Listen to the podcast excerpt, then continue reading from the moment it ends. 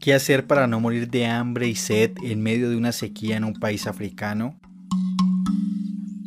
William Kawamba fue conocido por salvar a su familia y a su comunidad del hambre Malawi, África. De ser un niño pobre y sin poder ir a la escuela, llegó a ser uno de los ingenieros e inventores más importantes del África actual.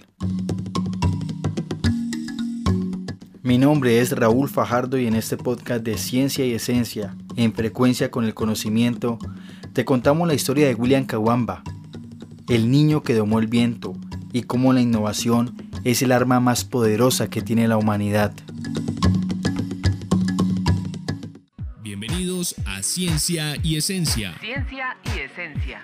Ciencia es una rama del conocimiento de la humanidad. Para darle solución a un determinado problema. Se basa en la observación, experimentación. Experiencias teórico-prácticas. La ciencia es el norte de la humanidad. Ciencia y Esencia, el podcast en frecuencia con el conocimiento.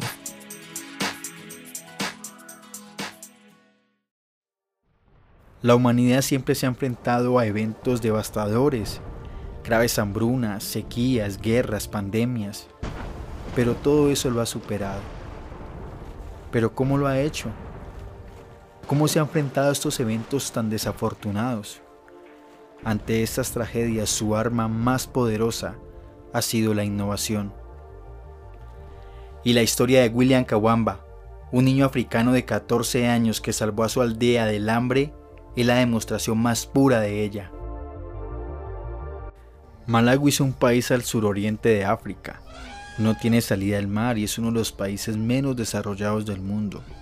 De hecho, el 80% de su población es rural y depende estrictamente de la agricultura. William vivía en la aldea de Matizala.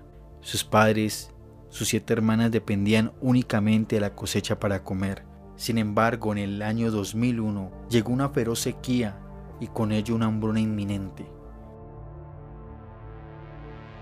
Cuando la hambruna empezó, varias personas de su pueblo empezaron a morir de hambre. Sin poder tener ingresos, William tuvo que retirarse de la escuela porque no podían pagar la matrícula. La hambruna era tan letal que su familia empezó a comer solo una vez al día y su perro Camba moriría de hambre.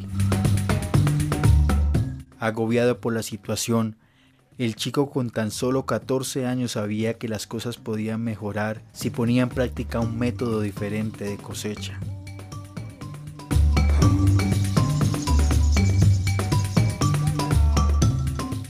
La innovación es un proceso para sacar una idea a una solución nueva. Por su parte, el Manual de la Organización para la Cooperación y el Desarrollo Económico, conocido como el Manual de Oslo, dice que la innovación desde el ámbito empresarial es la introducción de un bien o servicio nuevo o mejorado. En otras palabras, William estaba introduciendo un servicio a su comunidad que iba a mejorar sus cosechas, salvar del hambre a su familia y en un futuro producir fruto de manera más efectiva. En este caso, el joven africano de 14 años lograría innovar con una bicicleta vieja, un ventilador de tractor, palos de eucalipto, unas baterías, entre otros materiales encontrados en el basurero de su pueblo. Con los anteriores instrumentos, William pudo salvar del hambre a su comunidad. ¿Pero qué hizo? ¿Cómo salvó del hambre al pueblo de Masitala? A pesar de no estar matriculado en el colegio, William estudiaba escondidas en la biblioteca. Él estaba obsesionado con una manera nueva de generar electricidad, ya que en su casa y en su pueblo no la había. La pobreza era tan extrema que no tenía para comprarse unas pilas o para el combustible de la lámpara que usaban en las noches. Todo eso motivó al joven a saber que el proceso de cosecha necesitaba un cambio en el conocimiento, que el proceso de producción de comida y energía en su propio hogar tenía que relacionarse con la innovación y con la tecnología. William en sus estudios de la biblioteca había visto un libro llamado Usando la energía, que contenía imágenes de cómo construir un molino para bombear agua y generar electricidad. Por esa razón, William decidió intentar construir un molino que bombeara agua de un pozo para regar sus cultivos y acabar con la hambruna en su aldea. Lastimosamente las cosas no le iban a ser fáciles, ya que su padre se opuso fuertemente al uso de la tecnología. Él siempre quería cosechar tradicionalmente. Aquel proceso se veía perdido, sin embargo William Kawamba no renunció. Pasaron días y días y apenas sol, comiendo solo una vez al día hicieron el molino. Ensamblaron todo y el agua empezó a brotar del pozo. Meses después llegaría la cosecha porque con el poder de la innovación se salvarían muchas vidas. La historia de William es increíble y sirve para mostrar cómo la innovación puede transformar la realidad de nuestra comunidad o de nuestra empresa.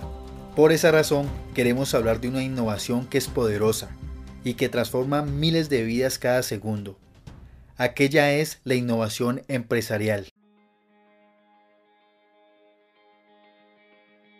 Podemos aplicar la innovación empresarial y con ello generar nuevos puestos de trabajo para nuestras familias o nuestra comunidad. Así, muchas personas llevarán un mejor sustento a sus casas y haremos lo que William hizo, transformar realidades.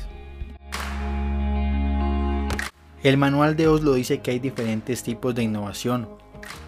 Hay innovación de tipo organizativo, innovación de mercadotecnia, de producto y proceso.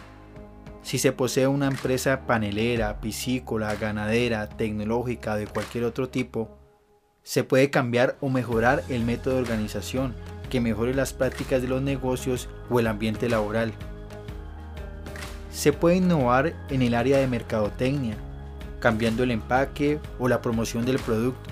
También se puede innovar introduciendo un producto o un servicio nuevo o se sugiere introducir nuevas tecnologías en el proceso o mejorar el método de producción ya existente.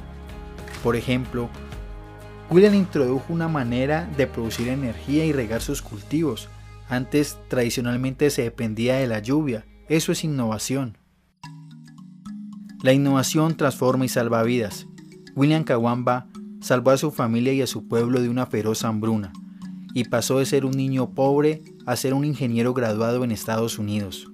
Actualmente trabaja en la construcción del Centro de Innovación de Malawi y fundó en Estados Unidos Moving Wilmans, una fundación que expande su trabajo por el mundo y es uno de los conferencistas y líderes de innovación más importantes del planeta. Este podcast ha terminado.